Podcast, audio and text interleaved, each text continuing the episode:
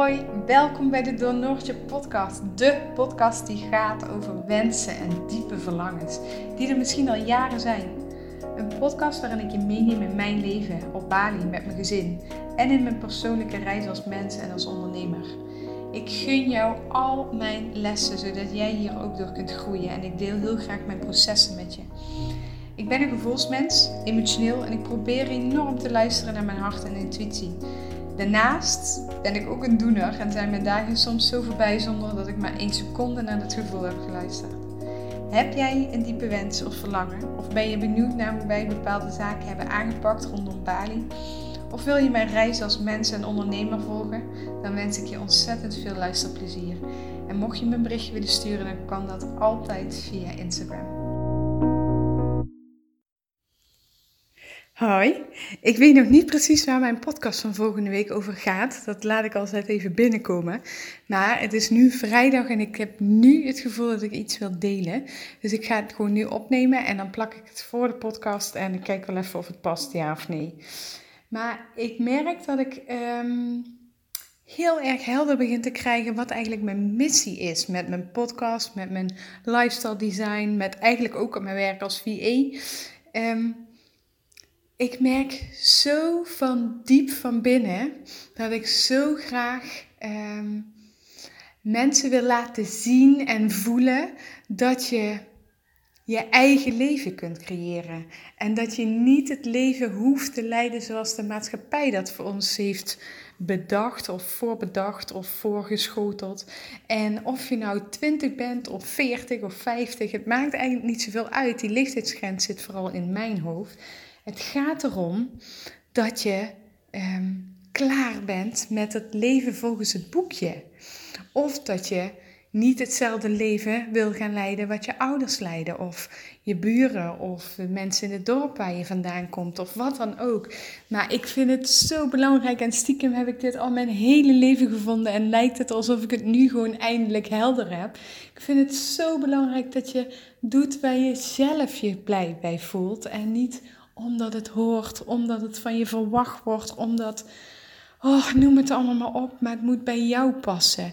Michiel en ik zijn bijna 17 jaar bij elkaar. Wij zijn niet getrouwd, we hebben nooit een huis gekocht, we hebben anti-kraak gewoond en in een vakantiewoning en in een staakerven. We kregen pas een kindje toen ik 34 was. We zitten nu in Bali. Um, we hebben een cv vol met gaten. Uh, past helemaal niet meer bij waar we nu staan. Maar we leven ons leven. En we hebben ons ook echt heel vaak laten leven. En uh, dingen gedaan die we deden omdat we vonden dat het zo hoorde. En we hebben allebei vanuit Defensie een enorm sterke um, normen en waarden, zeg maar. En doen zoals het hoort, wat er van je verwacht wordt. Het zit er bij ons heel diep in op een bepaald punt, hè, dat merken we nu met dat mondkapjesverhaal en in Azië je maar aanpassen en alles en iedereen. Maar we zijn ook heel bewust bezig met het leven te leiden zoals wij het willen. Dat als we strakjes op ons sterfbed liggen over 100 jaar, want we worden heel oud.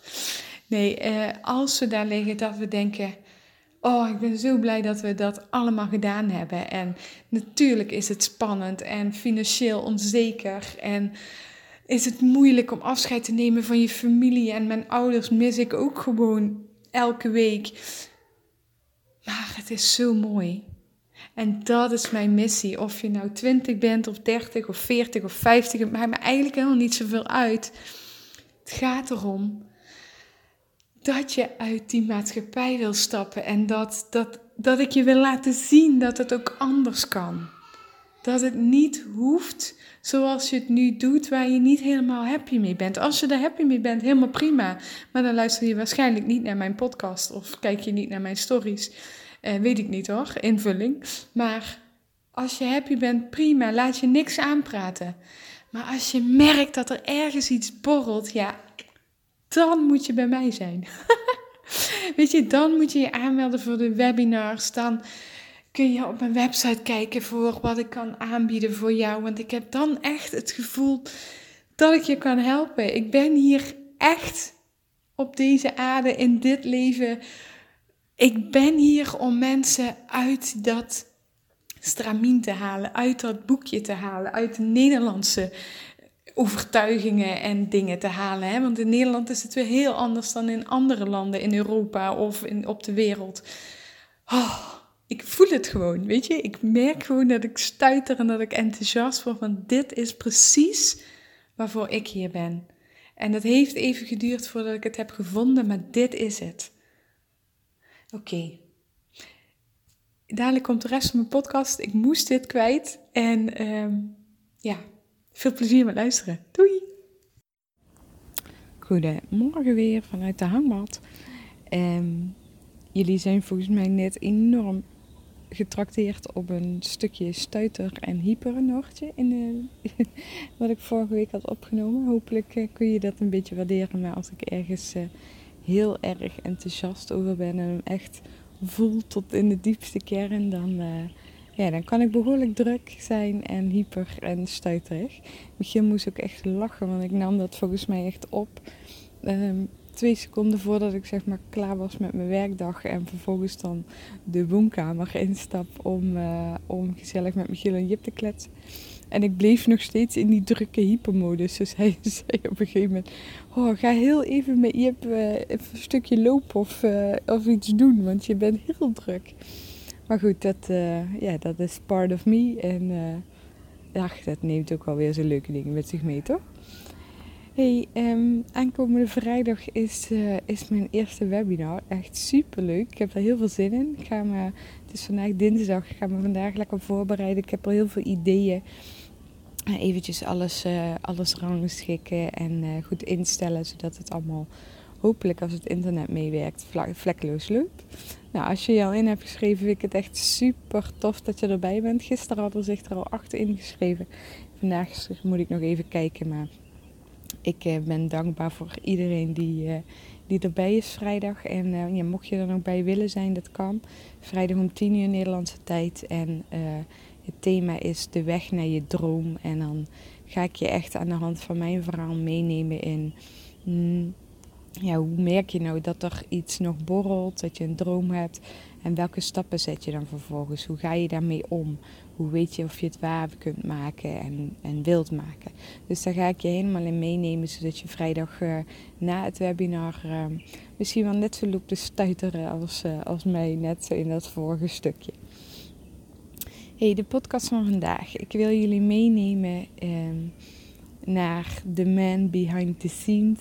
Um, Michiel, mijn steun en toeverlaat, mijn partner ik eh, vind dat hij um, een plekje verdient in deze podcast omdat hij het verhaal compleet maakt. Um, natuurlijk ben ik mijn eigen persoon en uh, kan ik heel goed voor mezelf zorgen en um, kan ik theoretisch ook zonder hem.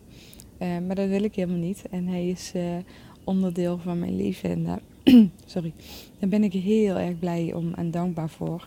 En ik zou uh, op dit moment geen, uh, ja, geen, geen, geen, dag zonder hem uh, willen. Wij zijn in oktober dit jaar zijn wij al 17 jaar samen. Dus wij leerden elkaar kennen in 2003. Oh man, dat lijkt echt bizar lang.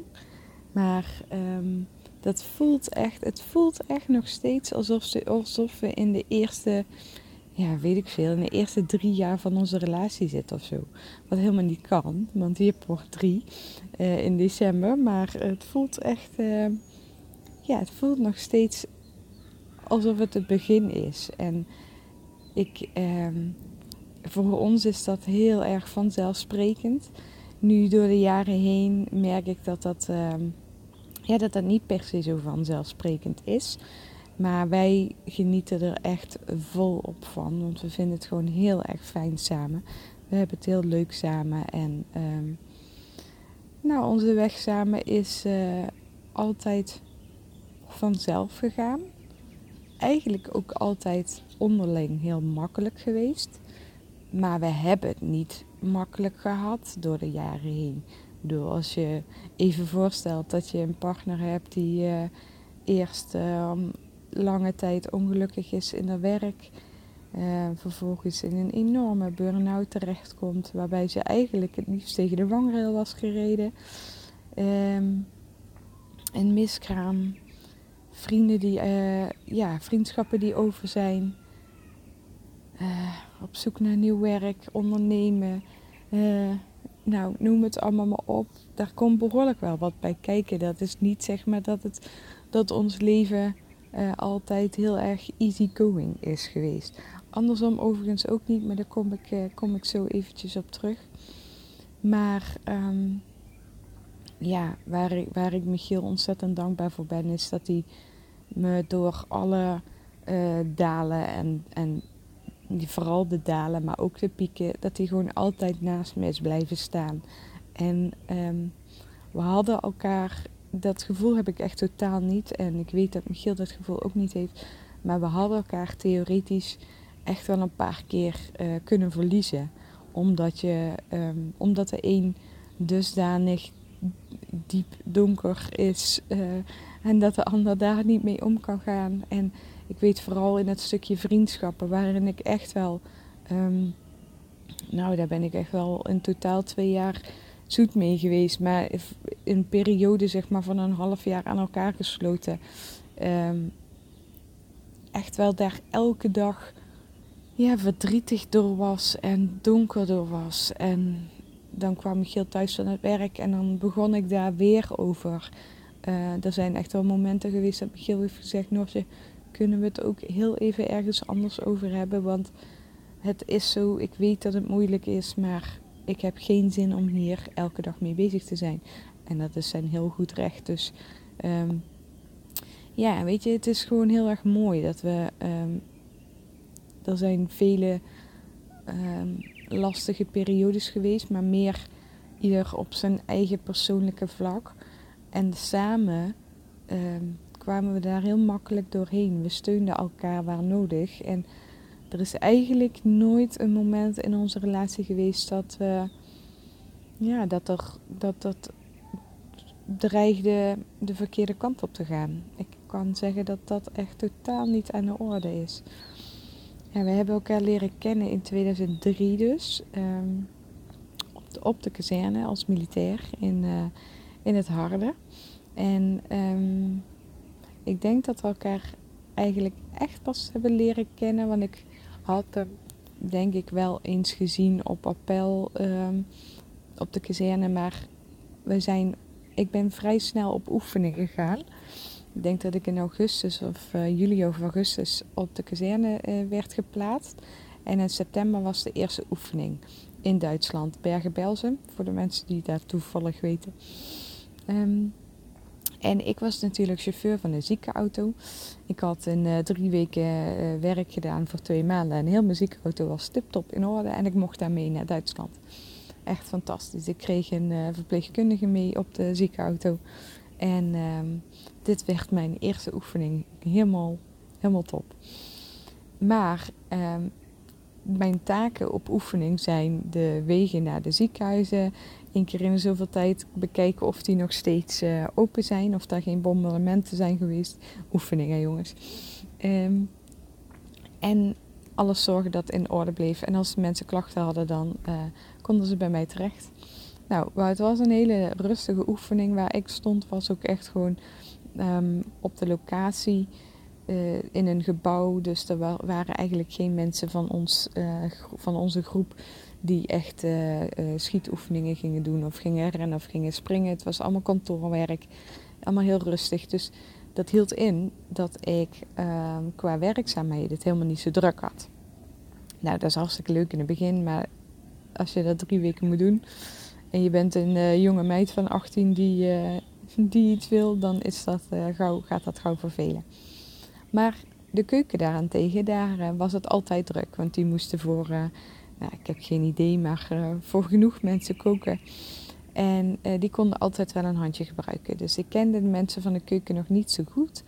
Maar, ach ja, hè, we zaten daar toch met z'n allen. Laten we daar maar meteen iets leuks van maken. Dus ik ging die drie weken helpen in de keuken. Nou, daar ontstonden echt gewoon hele mooie vriendschappen. Um, elke dag was het gewoon hard werken, want dan moesten ik weet niet hoeveel aardappels geschild worden. En dat moest echt voor grote groepen gekookt worden. Dus het was gewoon hard werken. Maar als dan alles klaar was, de afwas was gedaan, dan ehm, werd er ook genoeg ontspannen. Weet je, dan werd daar uh, s'avonds lekker bij een kampvuurtje gezeten en dan werd er uh, stiekem wat whisky in een blikjes cola ges geschonken. En dan was het daar gewoon heel gezellig. Het voelde echt een beetje als, als kamp of zo. Ja, en Michiel was, was destijds eigenlijk de, ja, de, de leider van de keukengroep, zeg maar. Dus hij was degene die alles aanstuurde. Dus ik moest me bij hem ook melden om te vragen wat ik, wat ik kon doen. En um, het was helemaal niet zo dat de vonk meteen oversloeg hoor. Ja, eigenlijk niet. Ik vond hem wel heel interessant, dat weet ik nog. En dat kwam vooral voort omdat ik het zo ontzettend um, tof vond om te zien aan hem. Dat hij zich heel erg serieus kon focussen op zijn werk. Dat hij heel goed was in het aansturen van uh, een stelletje losgeslagen pubers, om het zo maar even uit te leggen. Um, en dat ging echt, ja, daar had hij echt een super goede uh, gave voor. Maar als het dan klaar was, kon hij ook gewoon lekker tussen de rest zitten en was het één groot feest. En ja, er was ook helemaal geen, um, geen machtsverhouding. Ja, we moeten het zeggen, geen hiërarchie of zo. weet je, we hebben het over soldaat en corporaal, hè, dus zo spannend is het allemaal niet. Maar um, hij stuurde wel echt enorm serieus aan in de keuken. En daarna was het waren wel gewoon allemaal vrienden. En ik kan dat zo waarderen aan iemand die, um, ja, die gewoon echt full focus uh, ergens voor gaat. Of dat nou in de keuken is of in een ander beroep. Ik heb dat altijd kunnen waarderen. Dat zag ik bij artsen ook terug. Um, ik vind het heel mooi als mensen dat, uh, die, die kwaliteit hebben. En dat sprak me heel erg aan bij Michiel. Um, en ik weet of Michiel was echt best wel een uh, onzekere jongen toen. Want hij is uh, eh, 11 september jarig, op oefening was dat. En ik weet nog dat ik hem een hand gaf en drie kussen. En uh, ja, weet je, dat is dan echt nog zo onzeker, weet je wel. Dat je dan zo'n klef handje geeft, een beetje zo slap. En dan zo twijfelt van oké, wel niet kussen. Maar uh, ja, heel grappig. Dat is echt, als ik daar nu aan terugdenk, dan was het echt nog een jongetje. En... Uh, nou ja, goed, de oefening was geweest. Ik had er eigenlijk gewoon heel erg veel mooie vriendschappen ehm, gesloten. En in de tijd dat we terug waren op de kazerne, toen ehm, ging ik lekker elke avond na het eten ging ik uh, bij hun zitten. Want uh, ja, weet je, kazernetijd, we waren allemaal, uh, nou zeg, tussen de, de 18 en de 24 of zo max. En um, kazernetijd was eigenlijk gewoon een verkapte studententijd, alleen zonder te studeren. Ik dan wel, maar de rest niet. En um, dus elke avond kwam er wel een krab bier en kaarten of weet ik veel, kampvuur of barbecuen. En um, er werd gewoon lekker, uh, lekker geouwehoerd, om het zo maar te zeggen. Dus ik sloot me eigenlijk aan bij hun om gewoon lekker uh, s'avonds uh, daarbij te zitten. En ja, dat voelde heel gezellig, heel vertrouwd, heel leuk. En ja, ik vond, uh, ik vond Michiel ook wel erg leuk. En het grappige was, is dat ik daar dus helemaal niks um, aan heb gedaan. Want wij werden gewoon gestuurd door twee anderen in onze groep. Die zagen namelijk helemaal voor zich dat, uh, dat wij wel eens een setje konden gaan vormen. Maar Michiel had altijd geroepen dat hij nooit met een militair thuis zou komen. Maar ja, goed, dat is niet gelukt. En uh, nou, onze, onze vrienden Jolanda en Aad, die, uh, die vonden het wel echt uh, iets om ons te koppelen. Dus die, ja, ik weet, ik weet niet meer precies hoe dat is gegaan, maar die stuurde daar denk ik wel zo een beetje op aan. Zodat ze tegen Michiel zeiden dat ik heel erg leuk was. En ik weet niet of ze dat ook tegen mij hadden gedaan, maar ik had volgens mij niet meer heel veel uh, overredingskrachten nodig. Ik was in die tijd sowieso wel uh, snel verliefd en uh, erg bezig met jongens. Dat was wel echt mijn uh, periode. Dus ja, ik vond me heel interessant. Dus uh, meer had ik niet nodig. Ik weet wel dat ik op een gegeven moment hem een keer een sms heb gestuurd. Dat was toen nog. En um, ja, dat was wel heel spannend. En volgens mij heb ik daar ook in gezet dat ik hem leuk vond. En dat had ik uiteraard op vrijdagmiddag gestuurd. Want dan hadden we een weekend zonder dat we elkaar zagen. En dan was het allemaal iets minder spannend. En ehm, ja, ik weet eigenlijk niet meer helemaal precies hoe het is gelopen. Maar ja, we, vonden elkaar leuk. En ik weet wel nog dat... Ehm, volgens mij had het eerste sms'je wel iets te maken met PSV. Want Michiel was heel erg PSV-fan. En ik ook nog wel in die periode. Ik weet dat wij naar een verjaardag zijn gegaan op de kazerne 10, uh, even denken, 10 oktober. Of ja, 9 oktober was dat dan. En uh, die avond hebben we voor het eerst gekust. En dat was heel stiekem op de wc, zeg maar. Als we, we hadden zeg maar zo'n gezamenlijke ruimte op de kazerne in de, uh, bij de slaapkamergebouw. En daar was het verjaardag en dan ging ik naar de wc en Michiel moest na mij naar de wc. En dan hebben we twee seconden eventjes gekust en toen gingen we allebei weer terug alsof er niks aan de hand was. En ja, vanaf die tijd was het eigenlijk, uh, was het eigenlijk aan, denk ik. We gingen daarna naar de discotheek in het harde, de break. Fantastische tijden. En uh, daar deden we heel stiekem zo heel even elkaars hand aanraken. En ja, vanaf toen was het gewoon zover. En het grappige is dat het eigenlijk ook gewoon dat gewoon heel vanzelf ging. Net als, net als onze hele relatie eigenlijk ging ook het begin bijna als vanzelf. Tenminste zoals ik het me nog kan herinneren.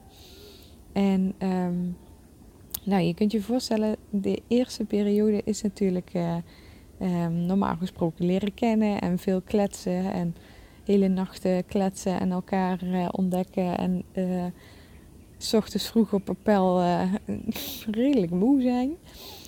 Maar er kwam meteen best wel een groot ding op ons pad. Want uh, ehm, 10 oktober hadden we iets. En 31 oktober kreeg ik een borstverkleining. En werd ik geopereerd in het, uh, in het militaire hospitaal in Utrecht. En ik kan je vertellen, dat is niet bepaald makkelijk om dat in je eerste drie weken van je relatie te moeten vertellen. Dus ik heb uh, heel schattig een brief geschreven. Um, die heb ik uh, vrijdagochtend bij hem op het nachtkastje gelegd. Ik heb hem vrijdagmiddag denk ik ge-sms van er ligt een brief die uh, mag je straks lezen en laat maar weten. En toen ben ik vrijdagmiddag naar huis gaan rijden zonder hem meer te zien. En um, ik weet nog dat ik vlak bij Roermond was. En dat mijn telefoon uh, ging en dat het een sms'je van Michiel was en dat ik niet durfde te lezen. En uh, jammer genoeg heb ik die niet meer, die sms. Maar ik weet dat ik hem heb, ik heb hem gelezen. En de tranen stroomden over mijn wangen. Zo ontzettend mooi en lief. En ja, dat was echt prachtig. Je, had er volledig begrip voor. En uh, ja, hij, hij, hij was er voor me toen al. Weet je, we hadden echt ja, we hadden echt pas, pas, weet ik veel, twee weken iets. En um, hij was er toen al voor me. Echt prachtig, prachtig. En uh, ja, eigenlijk ook gewoon met de operatie, weet je. Um, uh, hij, hij, hij was volgens mij de dag na de operatie. En um, ja, heel bijzonder. En uh, ik ben daarna zes weken thuis geweest.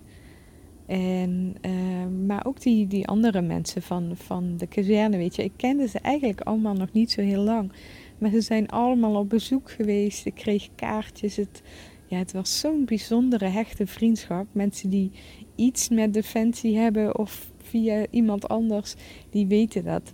Ook, ook nu, weet je, we spreken sommige mensen niet, uh, niet heel vaak meer, maar er blijft een connectie. Als we, als we die nu zouden bellen en om een, weet ik veel, om iets zouden vragen, dan zouden we meteen bij hun terecht kunnen. En ja, dat is zoiets moois, dat is zoiets bijzonders bij Defensie. Wellicht heeft dat mijn verwachtingen ten aanzien van vriendschap ook wel um, ja, best wel uh, um, uh, een hoge eis of zo gesteld. Omdat, uh, ja, omdat daar de basis voor mijn vriendschappen, los van de basisschoolvriendschappen en dat soort zaken. Maar daar, ja, daar was het wel echt heel hecht, heel intens. Uh, ja, dat, dat brengt natuurlijk de oefeningen en de tijd uh, door de week op de kazerne met zich mee. Michiel is ook nog op uitzending geweest, dus daar is dat nog sterker uh, in. Ja, heel erg mooi. Maar die waren er dus ook allemaal na, na mijn operatie. En Michiel ook. En ja, super bijzonder. Dus dat was allemaal in 2003. Ehm, ik denk dat we in diezelfde periode, eigenlijk zo richting de kerst, ook hoorden dat Michiel in 2004 naar Irak zou gaan. Ehm, dus toen begon zijn hele training om naar Irak te gaan. Dus dat was ook wel echt een intense periode. En in 2004 is hij uh, vijf maanden naar Irak gegaan. En poeh, ik kan je vertellen, dat was niet leuk. Ehm, hij was natuurlijk kok. Maar zij zaten uh, op een basis die, uh, die toch wel behoorlijk vaak beschoten is geworden in die uh, periode. En nou zegt, zeg even volgens mij op mijn hoofd iets van 13 keer dat ze echt behoorlijk onder aanval hebben gelegen en in de bunker moesten. En van die 13 keer had ik volgens mij Michiel 10 keer aan de telefoon. Um, en dat hij dus het gesprek moest afkappen omdat het alarm ging en hij in de bunker moest. Um, heel intens die periode. Dat um, was niet goed voor mijn, uh, voor mijn 19-jarige Noortje. Die heel verliefd was, maar uh, het ook heel zwaar had. Wij, uh, dat was in de tijd dat er nog geen internet was en, en je telefoons konden dus alleen maar sms'en. Ja, dus wat we hadden afgesproken is dat we elke woensdagavond zouden bellen. En elke zaterdagochtend zouden we MSN'en. Want dan was ik bij mijn ouders, had ik internet en dan zouden we MSN'en.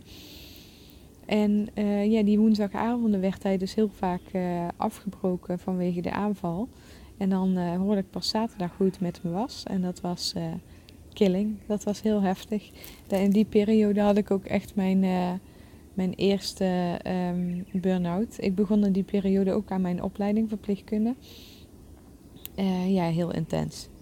Heel intens. En um, ja, daar is wel echt ja, een goede basis gelegd voor, uh, voor mijn uh, overspannen momenten.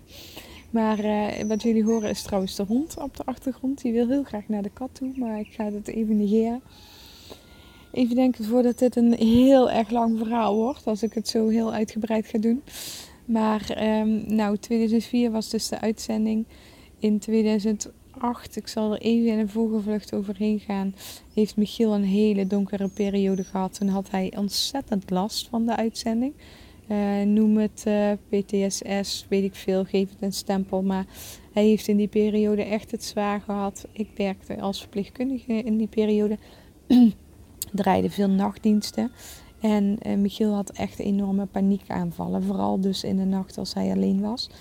En um, ook dat was best wel een zware, intense periode. We zijn een aantal keren naar uh, spoedposten gereden omdat hij dacht dat hij echt een hartaanval kreeg. Of uh, nou ja, dat het lichamelijk gewoon echt niet goed ging. En um, hij heeft in die periode ook echt begeleiding gehad van psycholoog en alternatieve zorg. En um, ja, ook die periode, weet je, als we op vakantie waren, we zijn, ik weet, ik kan me nog herinneren dat we naar Cuba zijn geweest dat hij in het oorlogsmuseum van, uh, of ja, wat is dat voor museum, van Che en die, dat hele verhaal, dat hij echt een gigantische paniekaanval kreeg en vooral geen lucht kreeg. Dus echt dat benauwde gevoel dat we naar buiten moesten en dat ik hem echt moest begeleiden in het weer terugkomen in de rust. En ja, ook dat was gewoon een hele intense periode. Maar ja, ook dat ging eigenlijk allemaal vanzelf. Weet je, op het moment dat hij het moeilijk had, was ik er voor hem en deden we wat nodig was om, te,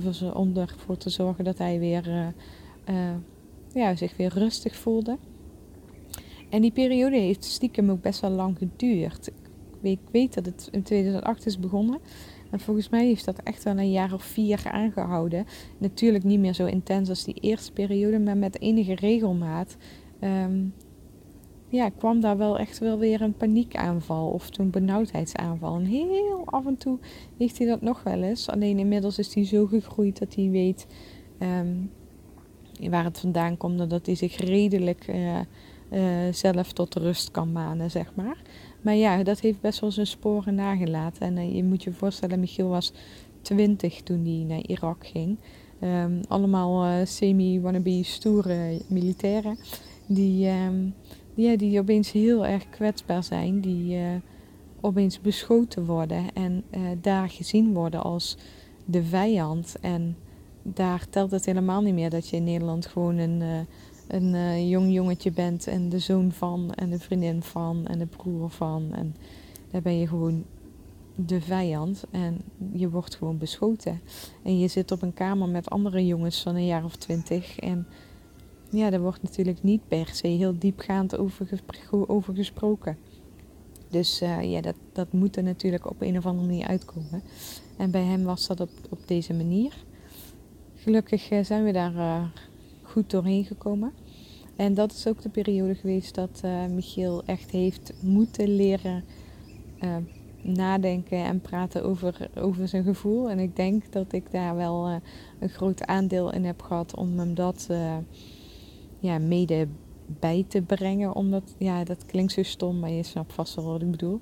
Michiel is namelijk uh, opgegroeid in een gezin waar heel veel liefde was, maar daar werd niet per se uh, over gesproken. Het was gewoon heel um, down to earth, heel standaard. Gewoon eigenlijk zoals je het uh, standaard gezin je voor zou stellen. En echt diepgaand over gevoelens werd daar niet gesproken. Dus Michiel kon vaak ook uh, gevoelens niet plaatsen in die periode. Dus als hij zich uh, heel naar voelde, dan ging ik hem ondervragen van oké, maar wat voel je dan nu precies? Is het uh, eenzaamheid? Is het verdriet? Is het zenuwachtig? Nou, hè, alle basale gevoelens. En dan, dan, dan kon hij niet kiezen wat het was. Hij kon het niet aanwijzen. Um, nou, gedurende de jaren werd dat steeds makkelijker voor hem. En nu is hij daar echt wel uh, uh, heel erg in gegroeid. Um, maar ja, even een heel klein voorbeeld en dan ga ik weer even een stuk verder in het verhaal. Uh, er was een, een zondag in, in Ommel. Ik kan me nog heel goed voorstellen dat hij zich heel onrustig voelde. Heel benauwd, heel erg, uh, ja, niet lekker. Ik zei, wat is er dan eigenlijk? Want normaal gesproken, als we een oorlogsfilm hadden gekeken, dan kon je er de klok op gelijk zetten dat hij de dag daarna wel een paniekaanval zou krijgen. Maar dat was allemaal niet aan, aan de orde. Wat is er dan? En gingen we alle, alle emoties weer langs. En uiteindelijk bleef hij hangen bij de emotie um, zenuwachtig. Hij was ergens zenuwachtig voor. Waar ben je dan zenuwachtig voor? Ja, dat kon hij niet in eerste instantie niet aangeven. Dan zijn we even van allerlei dingen afgegaan. En uiteindelijk kwam eruit dat hij zenuwachtig was. Omdat PSV tegen Ajax moest voetballen die middag. En ja, ik krijg er een glimlach van op mijn, gezicht. Want ja, dat is natuurlijk heel grappig. Maar zo kun je wel zien hoe bazaal zijn uh, emoties en zijn ontwikkelingen op dat stuk waren. En door alleen al erachter te komen, oké, ik ben gewoon nerveus omdat PSV moet voetballen tegen Ajax en ik wil heel graag dat ze winnen um, viel toch gewoon al een heel stuk van die spanning van zich af. Dus uh, ja, dat was een hele mooie ontwikkeling die we samen door hebben gemaakt. Goed, dan zitten we nog steeds ergens in 2012 of zo. Even kijken, uh, 2014, 15 hebben we samen de wereldreis gemaakt. Dat was echt een fantastische tijd. Um, een half jaar lang samen. Elke dag. We hebben nauwelijks ruzie gehad. Hebben we überhaupt niet in onze hele 17 jaar samen zijn. Um, we hebben echt genoten van elkaars aanwezigheid, van de gezelligheid, van, de, ja, van de serieuze gesprekken, maar ook van het ahoeren en uh, alles bij elkaar. En daaruit bleek ook dat wij gewoon heel graag bij elkaar willen zijn. Niet alleen um, in het hele plaatje, maar gewoon dagelijks. Wij willen niet s ochtends om acht uur tegen elkaar zeggen: Nou, tot vanavond fijne dag. En uh, wie kookt er vanavond? Wie haalt de kinderen op? En dat soort zaken. We willen gewoon bij elkaar zijn, het liefst elke dag. En um, nou, we zitten nu in 2020 en het gevoel is er nog steeds. En inmiddels is dat ook zo. Ondanks dat ik gewoon op mijn kantoor aan het werken ben, mijn uren. En maar we zijn bij elkaar, weet je. Dat is zo belangrijk in ons leven. Dat is zoiets waar we allebei heel sterk voelen. En um, ja, dat hebben we echt gemerkt tijdens de wereldreis. Ik weet ook dat ik na de wereldreis, nou zat ik natuurlijk op mijn werk echt toen niet goed. Maar de eerste dag na de reis um, was zo moeilijk. Ik miste Michiel zo ontzettend. Ik wilde zo graag bij hem zijn. wij willen ook zo graag qua werk ons leven inrichten. Dat we iets samen doen. Of zoals we het nu doen, dat, dat ik ehm, voor, het, ja, voor het inkomen zorg. Zodat hij zich om Jip kan bekommeren. En dat we in ieder geval zoveel mogelijk samen kunnen zijn. Maar ergens zit er ook nog een droom om, om iets van een gastenverblijf te hebben. En Michiel is natuurlijk nog steeds opgeleid als kok. En dat we, ja, dat we iets van een Airbnb of een bed and breakfast of een gastenverblijf hebben. Zodat we, ja, zodat we samen ehm, ons leven kunnen delen. En ja, er zijn echt wel momenten dat we even onze eigen ruimte pakken. Maar over het algemeen hebben we dat allebei eigenlijk niet heel erg nodig op dit moment. En als we het wel nodig hebben, is het ook oké om dat... Uh, ja, om dat vervolgens dan uh, even aan te geven en te pakken, die ruimte. Dus ja, dat was eigenlijk de wereldreis, heeft dat uh, heel duidelijk gemaakt voor ons. Weet je, je krijgt dan van die vragen van oh, een half jaar samen, 24 uur per dag op elkaars lip en gaat dat wel goed?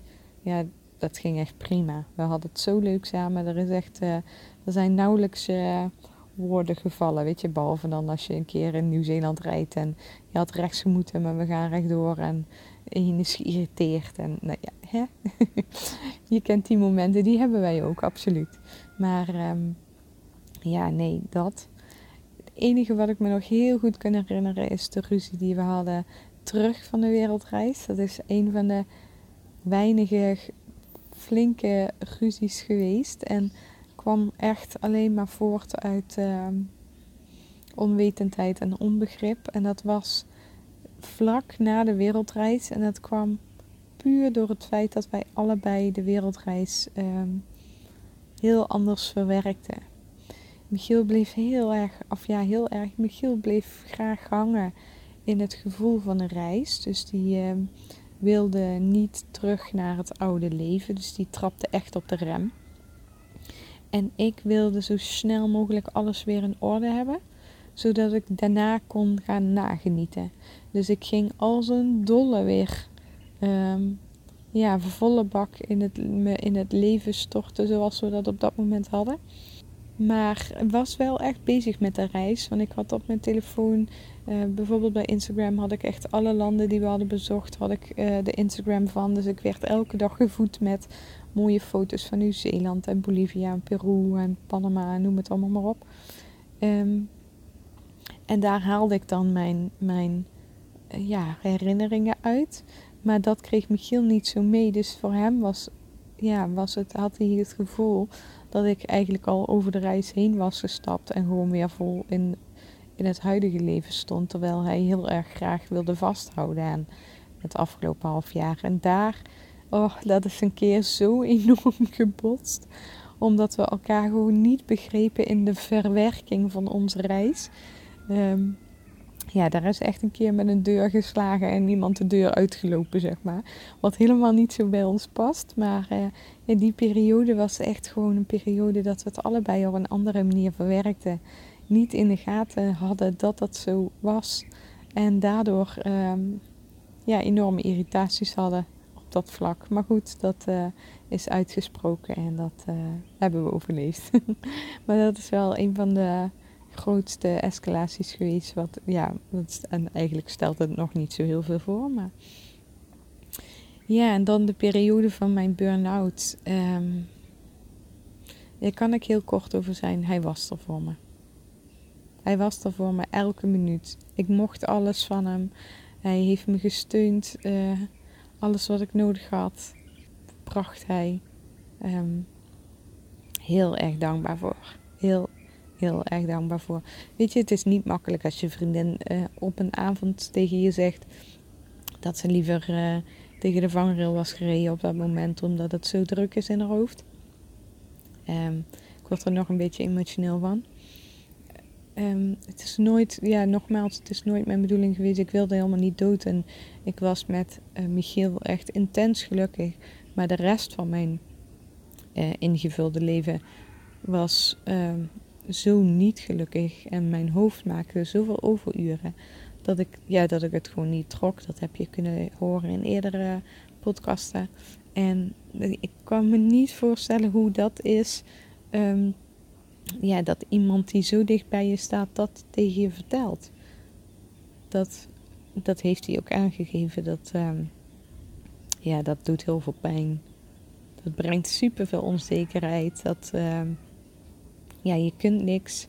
Je kunt alleen maar zien hoe de ander lijdt en aan de zijlijn begeleiden. Dat is eigenlijk het enige wat hij kan, wat hij kon. Maar dat heeft hij wel echt vol overgave gedaan. En ehm, ja, daar ben ik hem heel erg dankbaar voor. Weet je, die hele periode daarna, uh, ook rondom de miskraam, waar wij beiden heel veel verdriet hadden. En ehm, dat viel eigenlijk samen met het hele vriendinnenstuk wat, uh, wat toen uh, ja, spaak liep eigenlijk, waar ik ook ontzettend veel verdriet om had. Ehm, hij is er altijd geweest. Altijd. Er is, denk ik, er is bijna nooit een moment geweest dat hij zei, nu even niet. Weet je, er zijn momenten geweest bij dat vriendinnenstuk dat hij zei, ehm, ja, kunnen we het een keer ergens anders over hebben? en dat snap ik helemaal. Um, maar als het nodig was, dan was hij daar. En um, dat moet heel zwaar voor hem zijn geweest. Dat weet ik ook, dat het heel zwaar voor hem is geweest. Um, ja, maar ja, nogmaals, hij heeft het wel gedaan. Dat is echt prachtig dat iemand zo, zo er voor iemand anders kan zijn. En ik, um, ik, ik denk persoonlijk dat we, dat zegt hij tenminste ook, dat we um, door de jaren heen voor elkaar zijn geweest. Weet je, in de periode dat hij die paniekaanvallen had, ben ik er ook altijd geweest. Zelfs al zat ik in de nachtdienst. Um, en het is helemaal niet dat we, dat we het uh, afwegen wie er meer voor de ander is geweest. Totaal niet. Maar ik denk wel dat, um, ja, dat het in balans is. En dat het, uh, ja, dat het goed is zoals het is gegaan. En dat het ook van heel vanzelfsprekend voor ons beiden heeft gevoeld. Weet je, in die periode dat hij het zwaar had, was ik er en andersom net zo. En nu zitten we in een periode waarbij we het allebei heel erg, uh, ja, waarbij het allebei heel fijn voelt en, en stabiel en rustig en relaxed. Maar ook nu zijn dat dagen dat ik het moeilijk heb met bepaalde zaken. En andersom zijn er ook dagen dat hij even uh, ja, niet helemaal lekker in zijn vel zit. En ook dan zijn we er weer voor elkaar en gunnen we elkaar ruimte en rust of even afstand of wat dan ook. En hier zijn net zoveel, zoveel dingetjes dan thuis zijn. Ik bedoel, het is heerlijk om op Bali te zijn, maar het is niet dat je um, opeens een volledig ander leven leidt. Hier zijn ook de uh, kleine irritaties omdat ik niet opruim en Michiel alles graag uber netjes wil hebben en ik dat overdreven vind. En nou ja, you get the picture. Maar um, we zitten nu gewoon in een heel, voor ons heel rustig vaarwater waar we heel erg van genieten. En uh, het grappige is dat Michiel in 2003 al heeft geroepen: Ga jij maar lekker werken straks? Ik, uh, ik doe wel het huisman uh, gedeelte voor me opnemen.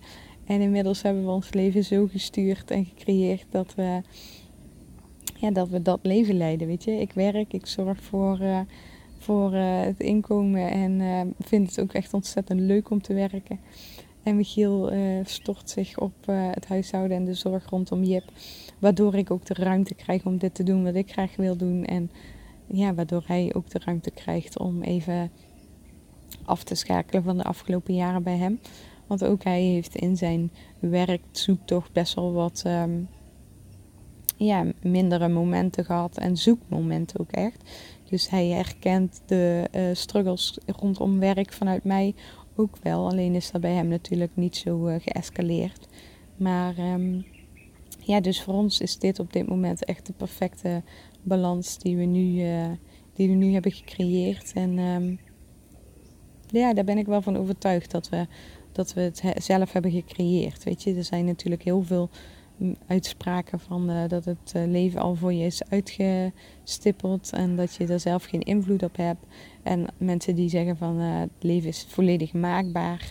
Nou ja, daarin zit denk ik nog wel een middenweg. Ehm, ik ben ervan overtuigd dat je, dat je je leven kunt creëren en dat je het kunt sturen. Of het volledig maakbaar is, dat, dat weet ik niet.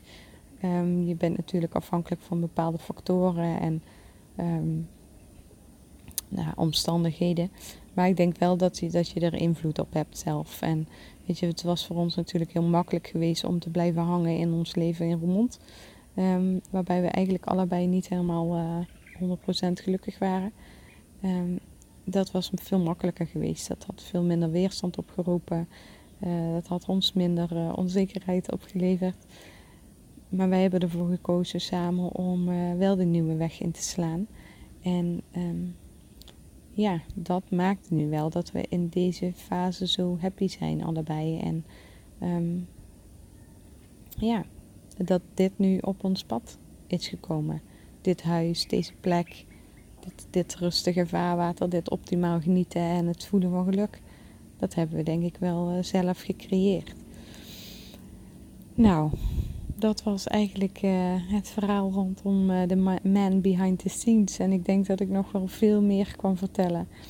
Maar dit is even de belangrijkste dingen, denk ik zo. Misschien valt me er nog wel iets over in.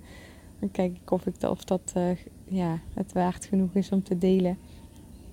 Is het sowieso, maar ik wil jullie ook niet overbelasten met, met ons verhaal. Maar um, ja, weet je, ik bewonder hem echt als persoon. En als vader en als partner en als man zelf.